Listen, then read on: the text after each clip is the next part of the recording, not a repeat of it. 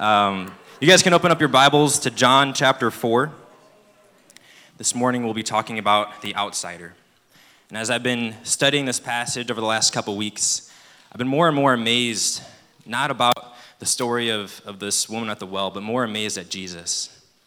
How Jesus has a purpose with everything he's doing. We saw last night he had a purpose for why he was talking to Nicodemus.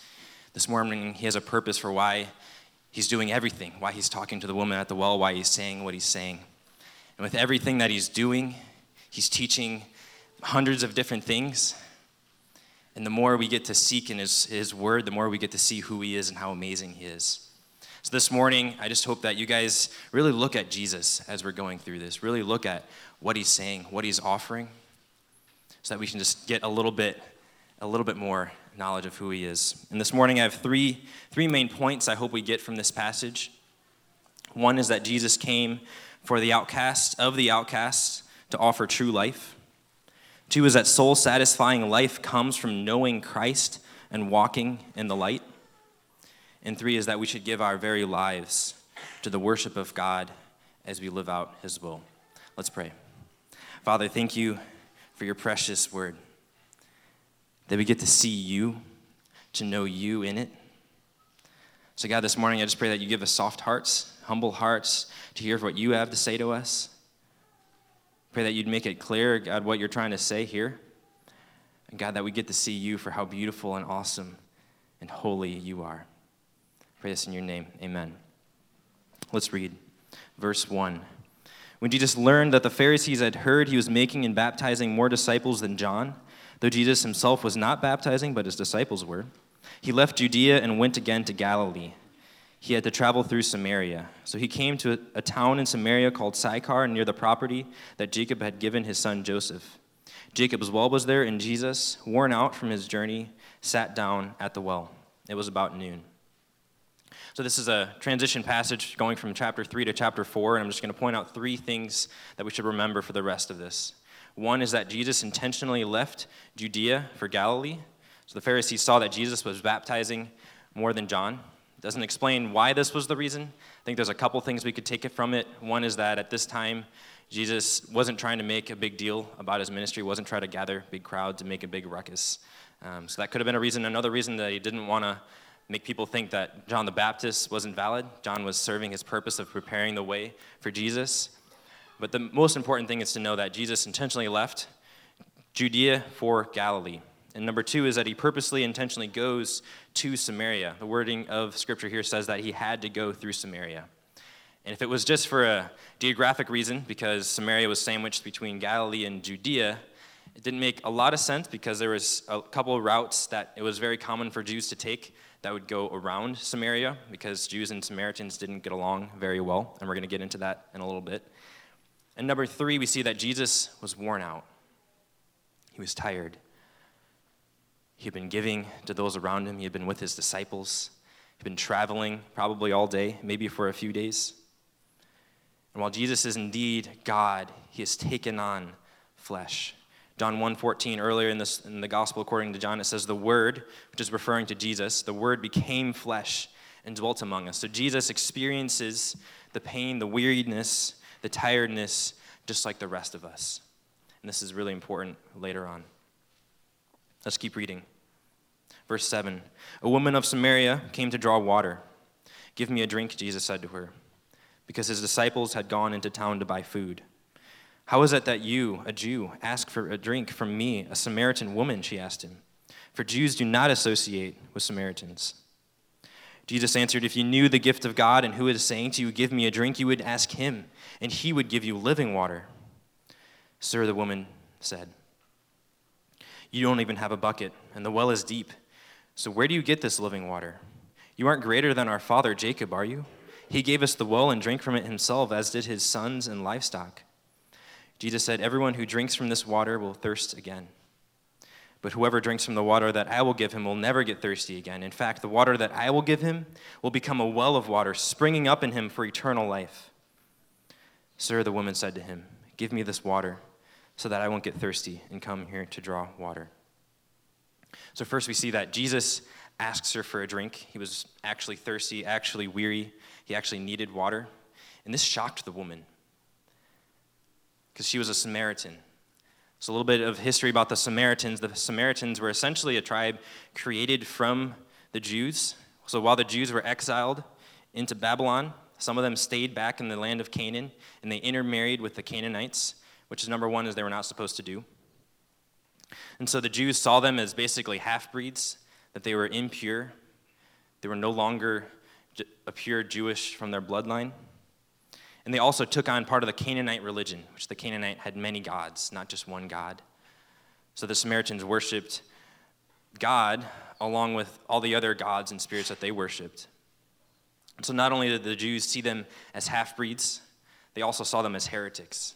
They had false theology. And not only that, but we see that she came to draw the water at noon. She came to draw the water by herself. It was typical for women to go in the morning in groups and gather water for the entire day and also to beat the heat of the day. So we see that no one in her own society wanted to associate with her. That even among the Samaritans, which are the outcasts of the Jews, she was an outcast. She was an outcast of the outcast, seen from others as unclean, unholy, unrighteous, unworthy. So you see, if we look at Christ, we look at Jesus, he, he did not care about these societal barriers that the Jews put up, that we often put up. He was willing to cross the racial, the cultural, the gender, the moral, all of the barriers to give her what he came to give. And here we see that is living water. It says, If you knew the gift of God and who was talking to you, you'd ask me for a drink. This gift of God is I think it's referring to him. It's referring to eternal life in him. If we look at Romans 6:23 and we look at also other places in scripture it says in Romans for the wages of sin is death, but the gift of God is eternal life in Christ Jesus our Lord. So he's saying if you knew me and what I had to offer, you'd ask me for a drink. This living water is, is a reference that we see a lot in the Old Testament. We're going to be bringing up a few passages here. One of them is which is Jeremiah 17, 13. It says, Lord, the hope of Israel, all who abandon you will be put to shame. All who turn away from you will be written in the dirt, for they have abandoned the Lord, the fountain of living water. So he's offering something here that's not physical, it is something spiritual. He's equating this living water. Water is in the thing that we can't live without, the thing that we all need. He's saying, You need this. You need this spiritually. He's saying you need me, you need God spiritually just as much as you need water physically. Except much like Nicodemus, where Nicodemus took what Jesus said spiritually, what he meant spiritually as physically, she takes what he's offering literally. She thinks he means water. Whether it's running water or spring water, it's uncertain. But she accuses him, he says, You must be greater than Jacob if you think you can have better water than Jacob, since he's got a well. But this water, this water is so much greater than any water a well could offer. Because his water, he says, if you drink from this water, you will never thirst again. It will permanently satisfy. So he's saying not only is this water better than physical water, it is living water for me it will permanently satisfy. Isaiah 58 11 says, The Lord will always lead you, satisfy you in a parched land, and strengthen your bones. You will be like a watered garden and like a spring whose water never runs dry. I think sometimes this analogy can, can fall short for us. We're very used to having tap water on hand. We never, we've never really had to worry about being that thirsty. Like we all have our water bottles with us pretty much wherever we go. But I think some of us can at least relate to having that experience of being really thirsty. Whether you'd just gone on a run, you'd been on a hike, been out somewhere where it's really dry and you forgot your water bottle. And there's nothing you want more than just some water. And then when you finally get that cold, nice glass of water, there's nothing more satisfying. Except even that even that water will eventually leave you thirsty again. And he's saying, The water that I give you, you will never thirst again. You will never get thirsty. He's saying he's offering himself the living water. He said, If you take of me, I will always satisfy.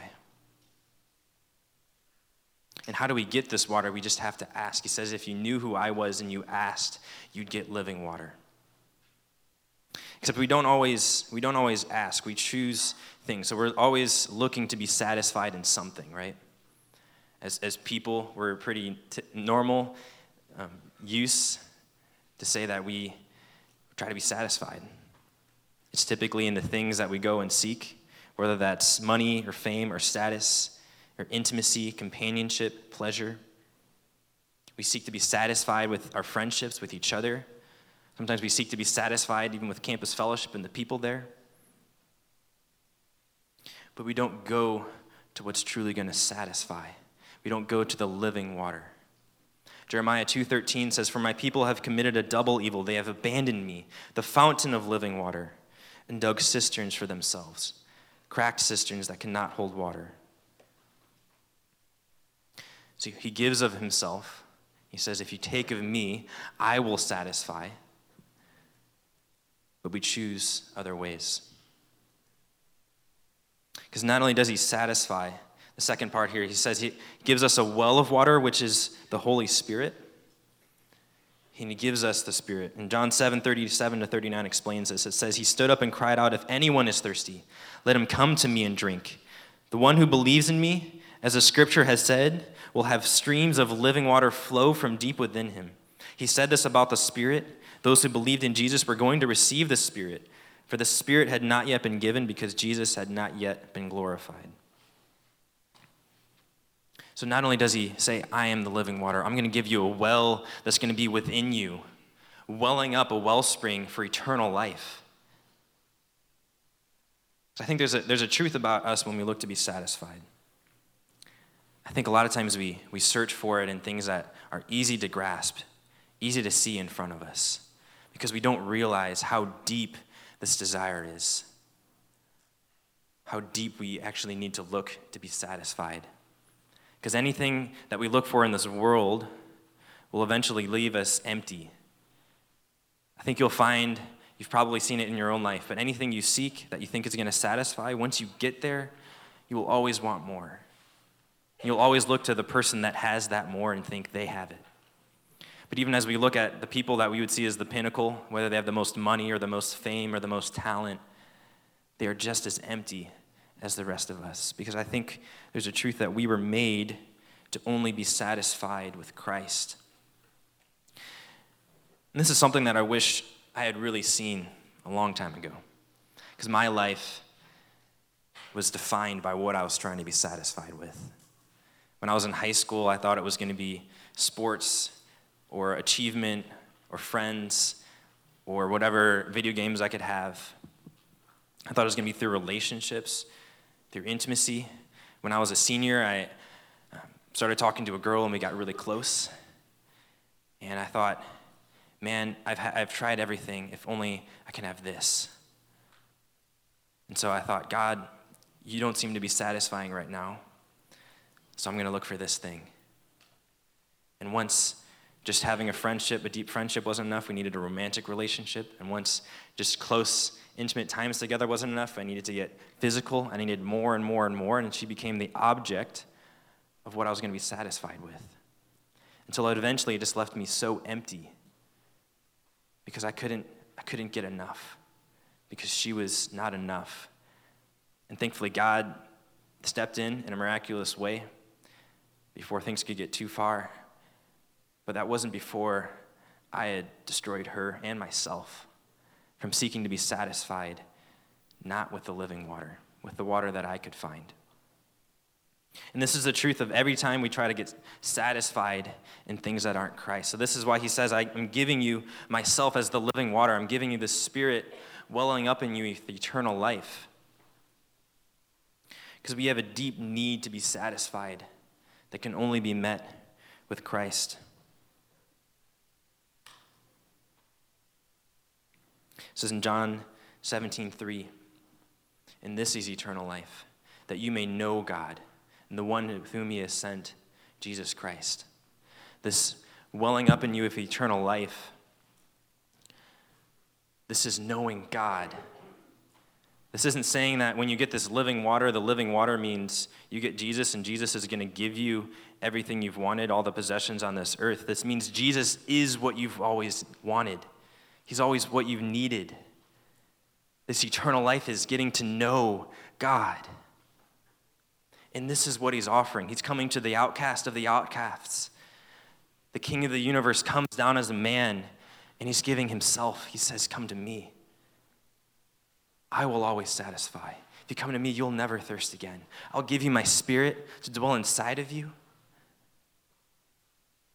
so you will never be thirsty, so you can have eternal life.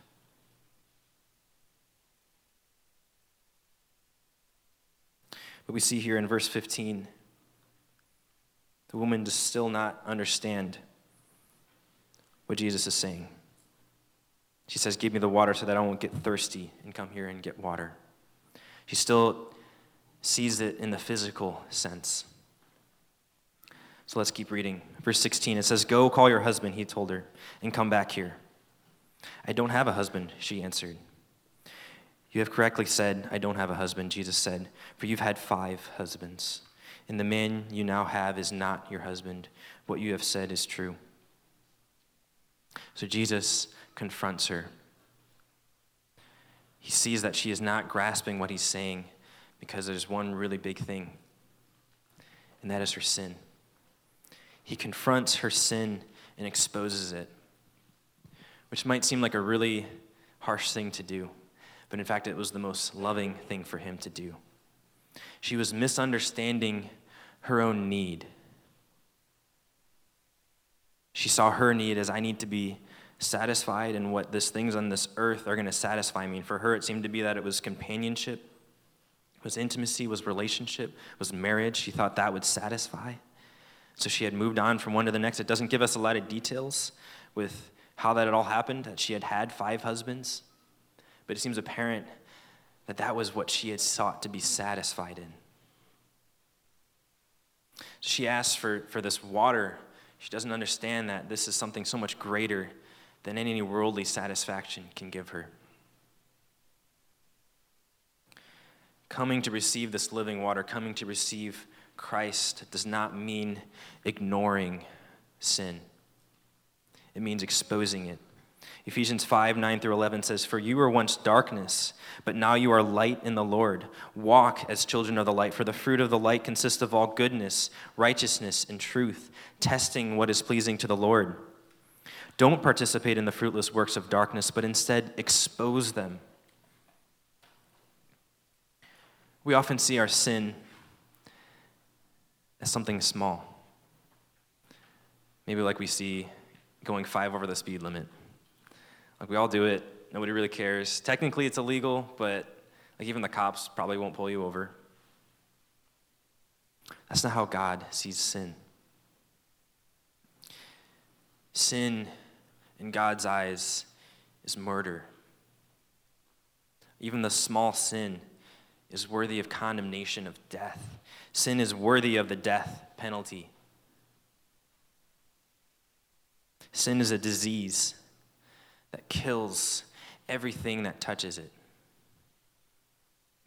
Sin is us saying we're going to go against the Creator God, the Lord of the universe. Sin is the reason that God the Father had to send his own Son to this earth to give up being with God, to live here as a man and suffer and die on the cross. Sin was what put him there. Sin is why Jesus came. Sin is why Jesus had to take on the wrath of God. Sin is not a small thing. This is why Jesus brings up her sin. He's saying, if you want to come to me, you got to understand this. You got to understand the weight of your sin. You must understand that sin condemns you. We also must understand, as we saw in John 3 last night, that there's nothing we can do about it. There's no way we can atone for ourselves. There's nothing we can do that's ever going to account for the sin that we've committed, the way we've rebelled against God. It is only in Christ that we can be saved. So, coming to this living water means it's, it's saying that I am worthy of death. But Christ has taken that for me. And not only do we need to, to see that in order to be saved, but that's not the end of us and our sin. Because even if we after even after we have repented of our sin and put our faith in Christ, we still sin. And now we're given this choice if we're going to be ruled by our sin, if we're going to expose it and put it in the light. When we hide our sin, we're saying that Jesus wasn't enough. When we keep it hidden, we're saying that Jesus' death on the cross was not enough. It means we still are being defined by our sin. So, brothers and sisters, if, you, if you've put your faith in Christ, or if you have not, you got to understand the death that is your sin.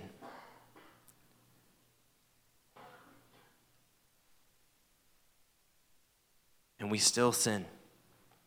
And every time, we're, we're, we can be tempted to feel like, man, I'm not enough. That's true.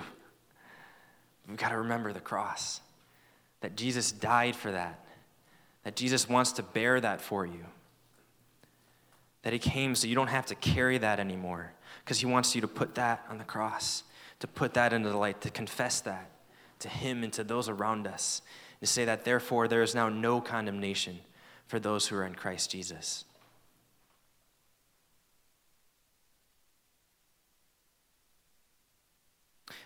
Because our sin does not need to define who we are. If you've put your faith in Christ, you are now defined as a son and a daughter of God. You're not defined by your sin. Jesus did not die on the cross for us to carry our sin, He died so that He could bear it for you. Let's keep reading. Verse 19. Sir, the woman replied, I see that you are a prophet. Our fathers worshipped on this mountain, but you Jews say that the place to worship is in Jerusalem. Jesus told her, Believe me, woman, an hour is coming when you will worship the Father neither on this mountain nor in Jerusalem. You Samaritans worship what you do not know. We worship what we do know because salvation is from the Jews. But an hour is coming and is now here when the true worshipers will worship the Father in spirit and in truth. Yes, the Father wants such people to worship him. God is spirit, and those who worship him must worship in spirit and in truth. The woman said to him, I know the Messiah is coming, who is called Christ. When he comes, he will explain everything to us. Jesus told her, I, the one speaking to you, am he. So see here she asked if he's a prophet, and I don't think this is necessarily to deflect from the earlier conversation. I think she sees that he has supernatural power. I think it sees that she has a heart that wants to worship God. But even her assumption that he's a prophet is a vast undermining of what he actually is. He is the Messiah, the Son of God, as he says in verse 26. He says there, there is an hour coming where we can worship God anywhere this debate about the worshiping Samaria versus Judea, that's because the Jews thought that because the essentially since the temple was in Jerusalem, they could only worship there.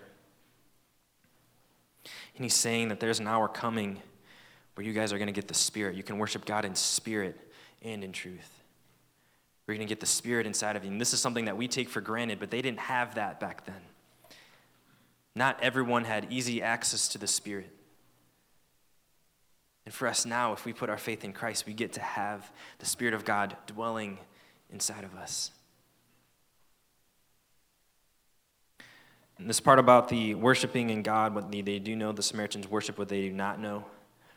It's because the Samaritans did not actually know who God was. The Samaritans just had a view of, of God, but nothing attached to him. And God wants people to worship not just in spirit, but also in truth. He's saying if we want to worship God, we got to know who He is. We got to know what's true about him. We got to study his word together and discover who this awesome creator is.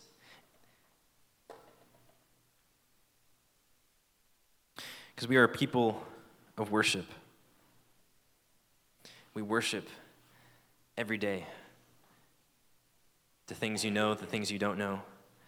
It's the same to how we seek to be satisfied. We continually give ourselves to whatever we're, we're pursuing, and that is that we make that our objects of worship. So it might seem really egotistical for God to say, You must worship me, and He's pleased with that. But for one, He is the only thing that is worthy of worship. He is the Creator, the Lord of the universe, the good Father, the source of all life. But not just that, worshiping God is the, is the best thing for us. Much like going to the living water is the only thing that will satisfy, worshiping Him is the only thing that's going to lead to not us being destroyed from the inside out. When we direct our worship to anything but Him, we'll just continually be left empty. We'll continue to hurt ourselves and those around us. But directing our worship to God is the only thing that's going to be fulfilling because He is the source of all joy, all hope, all love, all comfort, all satisfaction. And not only that, directing our worship to Him was what we were created to do. We were made to be with Him, worshiping Him, going Him to the source of, as the living water. He was the only thing that we were meant to ever worship. Let's keep reading. Verse 27. It says, Just then his disciples arrived, and they were amazed that he was talking with a woman. Yet no one said, Who do you want, or why are you talking with her? Then the woman left her water jar, went into town, and told the people, Come, see a man who told me everything I ever did. Could this be the Messiah? They left the town and made their way to him. In the meantime, the disciples kept urging him, Rabbi, eat something. But he said, I have food to eat that you don't know about. The disciples said to one another, Could someone have brought him something to eat? My food is to do the will of him who sent me and to finish his work. Jesus told them, Don't you say there are still four more months, and then comes the harvest? Listen to what I'm telling you. Open your eyes and look to the fields, because they are ready for harvest. The reaper, the reaper is already receiving pay and gathering fruit for eternal life, so that the sower and reaper can rejoice together. For in this case, the saying is true one sows and another reaps. I sent you to reap what you didn't labor for. Others have labored, and you have benefited from their labor. Now, many Samaritans from that town believed in him because of what the woman said when she testified. He told me everything I ever did. So when the Samaritans came to him, they asked him to stay with them, and he stayed there two days. Many more believed because of what he said, and they told the woman, We no longer believe because of what you said, since we have heard for ourselves and know that this really is the Savior of the world. So we see here the woman's response. She had gone to the well, and this strange man asked her for a drink, the strange Jew. He offered living water to give her a wellspring of life. He called out her sin. He told her that she's going to get to worship anywhere with the Spirit. And this is her response. She responded with joy. There was no grief remorse or anger that Jesus had called out her sin because she was finally free from it. That sin that had been weighing down on her for so long. Her looking for life and, and other things that had left her empty. I think she finally saw. Because she had so much joy that she couldn't help but telling others, anyone that would listen, come, see, is this Messiah? the man that told me everything I ever did. And then his disciples come.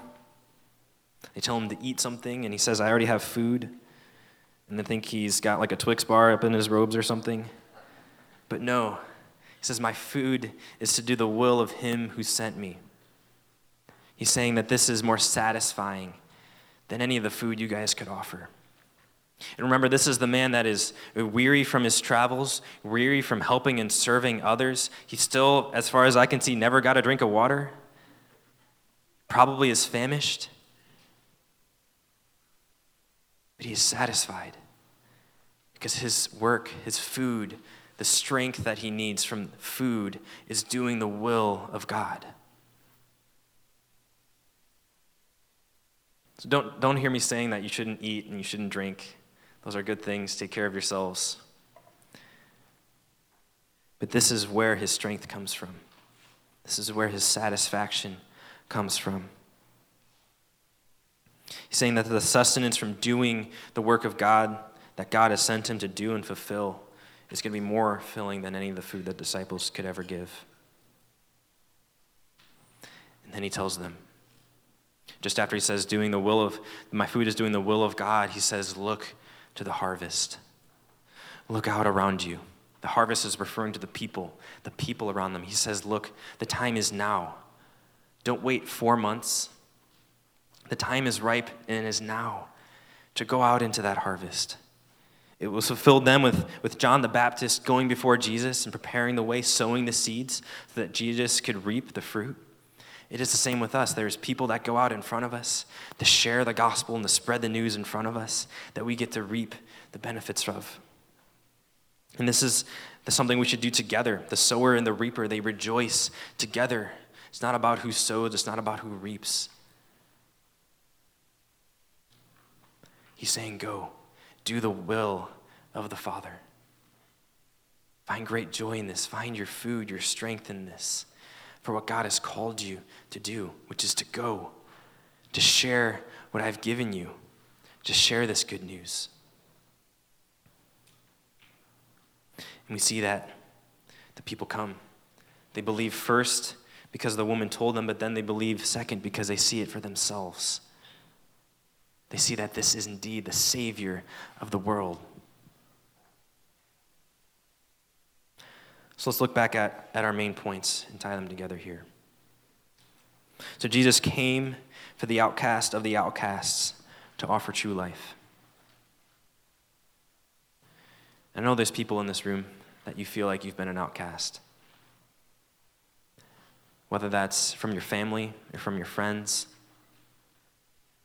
your classmates, you've never felt like you fit in, you were always rejected and put down. Maybe you even feel that right now in, in CF among your peers. Maybe you feel like your sin is too much for God to forgive. Or feel like you always mess it up. You always seek life in the wrong things. Jesus came to offer life to you. This, this story here, much like Nicodemus, this is not an accident. It was not random chance that Jesus came upon this woman. Jesus meant to go talk to that woman. And there's no sin that has come in the way of you getting to have life, getting to have Christ. And more than that, he makes you from the outcasts of outcasts and gives you the greatest title you could ever have. John 1:12 says, For those who did receive him, he gave the right to be called children of God, to those who believed in his name. You get to be called a son and a daughter of the living God, who is the king of the universe. He invites you in to a family that is eternal, a family with the greatest father that could ever be. He draws you in. Because he came, he came for the outcasts and the sinners. We also remember that no barrier should stop us from sharing and loving others with the gospel. That when we see people that are cast out, when we see people that are wearing their sin on their sleeve, that should not cause us to, to steer away from them, but to go towards them like Jesus to love them with the gospel, share them life. Second, we see that soul satisfying, soul quenching life comes from knowing Christ, and walking in the light. Jesus died on the cross so that we could have life in Him, eternal life, knowing Him. If there's anything you guys get today, I hope it's not that, that eternal life means living forever. And eternal life means getting a lot of great things. Eternal life means knowing God, that we get to have Jesus. We get to have the Holy Spirit in us, and we get to have a relationship with the Father. That is what eternal life is. And he gave up everything so that we could have it. He gave up everything so that we could have living water, the well springing up in us. When he was on the cross, as the Father was, was taking out the wrath on him that was meant for us, he says, I thirst. This living water that he's always had, he gave up so we could have it. That moment as the Father turned his back away, Jesus gave up that living water. He gave that up so we could have Him. We could have eternal life.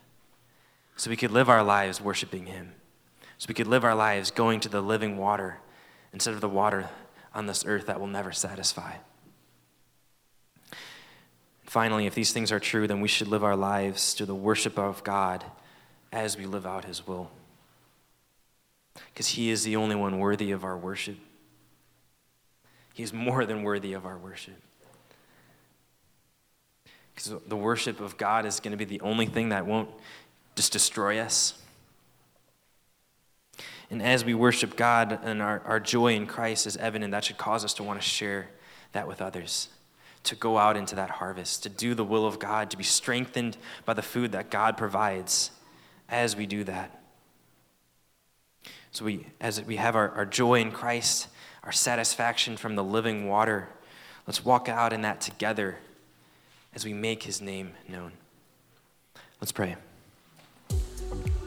Campus Fellowship is a student organization designed to come alongside local churches to reach college campuses. If you found this encouraging, we invite you to subscribe or follow for more content, or go to our website, campusfellowship.com, for other resources. Thanks for listening.